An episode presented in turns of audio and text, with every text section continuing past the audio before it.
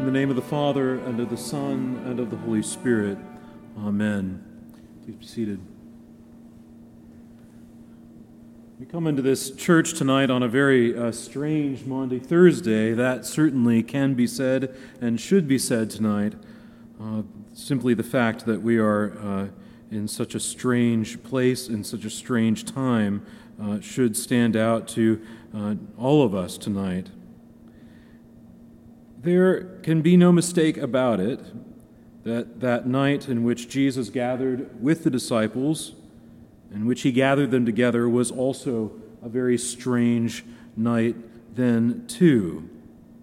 But we should not forget the fact that on that particular night, he gathered them together. It should not escape our attention this evening that the events we remember, indeed which we enter into liturgically, are, before they are anything else, gatherings. Even when they're live streamed, for crying out loud, they're still gatherings. Moses was commanded on several occasions to gather together the people of Israel. On the evening of the Passover, they were to gather as families in their homes, as many families as could afford a lamb. This gathering was to be an everlasting memorial for the people, a feast, a statute. The Passover was not just a memorial in the sense that we use it, but a way of entering into the realities of a God who saves. Today, the Passover is not celebrated in Jewish homes without calling to remembrance the Holocaust and God's saving deeds in the midst of that, nor is it celebrated without looking forward to a future gathering, yes, even in Jerusalem. On that night, the Lord convened his disciples for a final meal. Well, scholars have, ended, have argued endlessly as to what exactly that meal was. It is clear enough that the New Testament provides the most complete first century account of what a Jewish meal would have been like in those days. The gathering may have been a Passover meal, or a meal of fellowship, or a simple dinner among friends. But whatever it was, the disciples never forgot it. John essentially says that this meal happened before the Passover. He wants it to be clear that the Passover is not the meal which he had with the disciples, but the Passover is Jesus Christ, the Lamb of God, and him crucified, the Lamb who is sacrificed for the sins of the world. The other gospel writers say only that it was a meal, maybe before the Passover. The significance of this cannot be lost on us. We are now feeling, and feeling deeply, the loss of fellowship and gatherings. How can we be the church? How can the church be the church when she is not gathered together?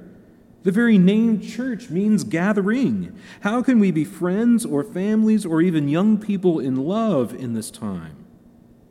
We know this year something of the sacredness of gathering, of sharing a meal, of being touched by another human being. But not all was well on that night either. The darkness of sin was crouching at the door. Each of the disciples wondered, am I the one who will betray him? Only one knew that it was, in fact, he who had sold out the Lord Jesus. But the others still wondered, and even as they wondered what the future would hold for Jesus and the band that he had assembled, they likely could not help but think of the past, of Israel's whole history, their history as a people, their family histories. And these three ideas, the past, the present, and the future, came together on that night. Simply being in the presence of the Lord, who is Israel's past and present and future in himself. Jesus exemplifies this by saying this, I have eagerly desired to eat this Passover with you before I suffer, for I tell you that I will not eat of it until it is fulfilled in the kingdom of God. At first glance, you might think, he's eating the Passover meal with them before he suffers. Some translations even make this read stand out by how they render it. But a close read of the text is this, and maybe I'm giving away my thought on it, but here it is. Jesus considers the past. He thinks about the past, how he has desired to eat the Passover, the coming Passover with his disciples before he suffered. How he has desired to eat the Passover like he ate it as a child and as a young man with his mother, with his father Joseph, with the disciples as well. But if you read closely, you will see that this is not to happen. This is not a Passover meal at all. Jesus will be denied that joy. And so he thinks upon the suffering that is before him, coming the very next day, and simultaneously looks forward to a future sharing of this meal in the kingdom of God. A final gathering of the whole people of God, gathered as a hen gathers her brood. The very thing he longs for, gathered as a people endowed with the gift of salvation. If we look closely, we will see that this is not only the case for that night, but it is true every time the Eucharist is celebrated, every time the church gathers. Even when we consider the joy of this mystery, which is itself the source and summit of the Christian life, the joy of fellowship with the Lord in his body and blood, there is still a sense of longing that we should have. A sense in which even the Eucharist is not complete. We must remember the very basics of our confession, which is that there will be a time when sacraments shall cease, when there will be no need of sacraments, because the invisible will be visible and the visible joined to the invisible. We see in a mirror dimly, as Paul says, but then face to face. In this time of social distancing, perhaps what we need to say is not that something is now lacking, but that we're noticing it, perhaps for the first time. The gathered people of God are still marked by sin, still marked by death, still striving for who will be the best, who will be given the glory, just as God's people were on that very night. If you can just admit it, we come to the altar every time with ambition and striving and judgment on our hearts. We come without discerning the Lord's body. Paul's admonition is altogether clear. When we come together, let it not be for judgment. And so I wonder on this night how we can, how we might be a people who come together truly, even in this strange state, how we might envision what the future will be like for us, and finally, how we might discern the body on this night. First, we should say that to discern the body in this way is simply to know and believe in the presence of Jesus with us this evening, no matter where we are. Present in the body of the church, and yes, present in this sacrament. Tomorrow the tabernacle will be emptied, the light put out, and this building will be, for one night out of the whole year, just another building. But we will still be the church, still full of the Lord's presence, still the Lord's Spirit-animated people, full of his presence, full of his power. Not even a liturgical celebration can revoke that fact. Perhaps we are being called in this time to discern the body in each other, to discern the body in the power of our gathered prayers and the power of Christ's presence in each of us. Even having said that, we should pause to remember that Jesus gives us not a memorial, but his very self, made present to us in the Eucharist. Each Maundy Thursday, the Church remembers the institution of this sacrament, eager to proclaim that though no longer visible, it is still Christ himself who gathers the Church from every tribe and nation, and who gathers us still, and who gathers his Church throughout the world at every turn, and in every corner, and in every apartment, and in every house, and in every refugee camp. The Lord is still gathering for himself a people. The second thing we should say on this night is something about the institution of the priesthood. Maundy Thursday has traditionally been the day on which the priests of the church renewed their ordination vows. That did not happen this year except through a live stream in our diocese. This was a great loss to not be able to be together during this Holy Week. I miss having lunch with my fellow priests. I was almost sitting there like, this is really strange tonight, really strange today. But I want to say one thing about that.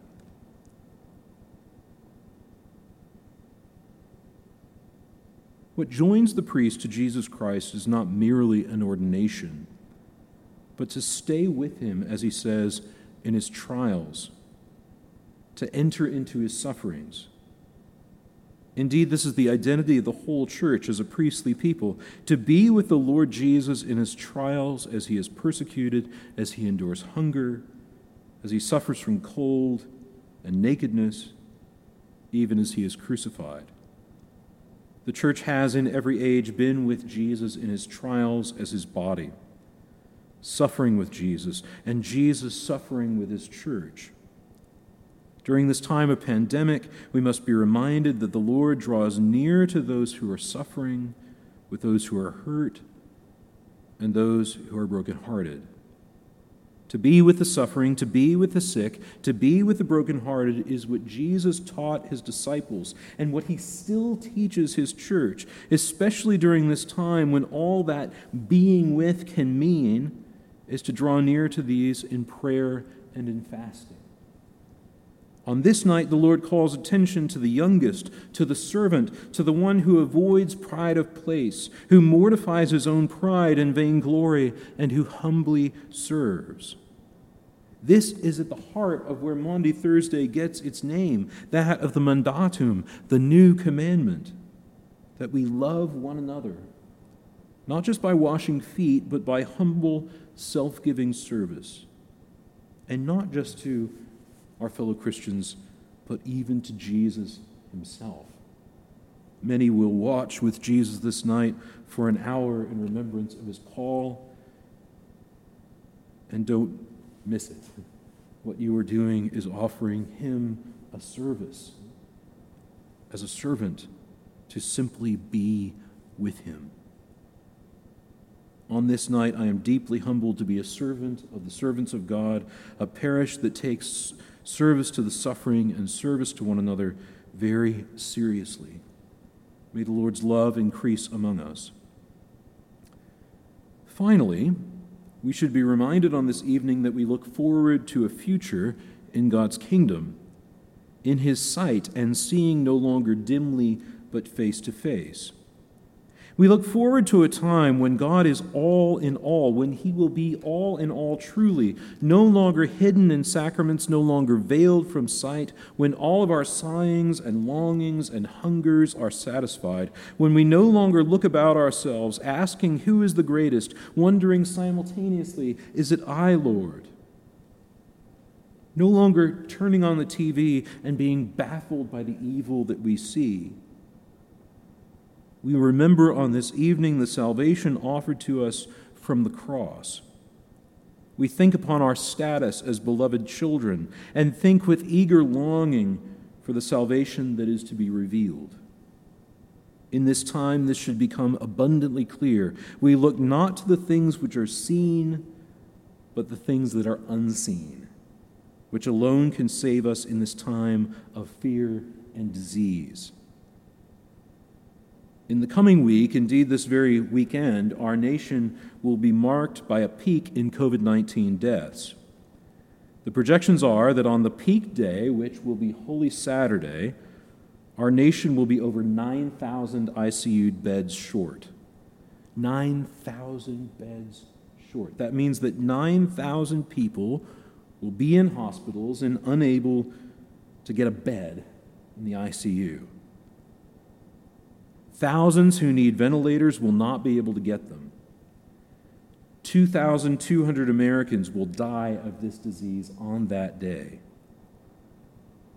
And yet, even in the midst of this crisis, the Lord is gathering disciples to himself, gathering the church to himself, gathering the church to love and to be loved by him, giving himself to them as a servant, drawing his church to witness in prayer and in worship, and at the right hand of the Father looking forward to that day when he will eat the Passover with us. This Triduum, do not miss the glory of this. Jesus Christ has gathered us to himself, and he is with us, even in the midst of crisis, even in the midst of death. And we look forward to a time when he will be perfectly with us. In the name of the Father, and of the Son, and of the Holy Spirit. Amen.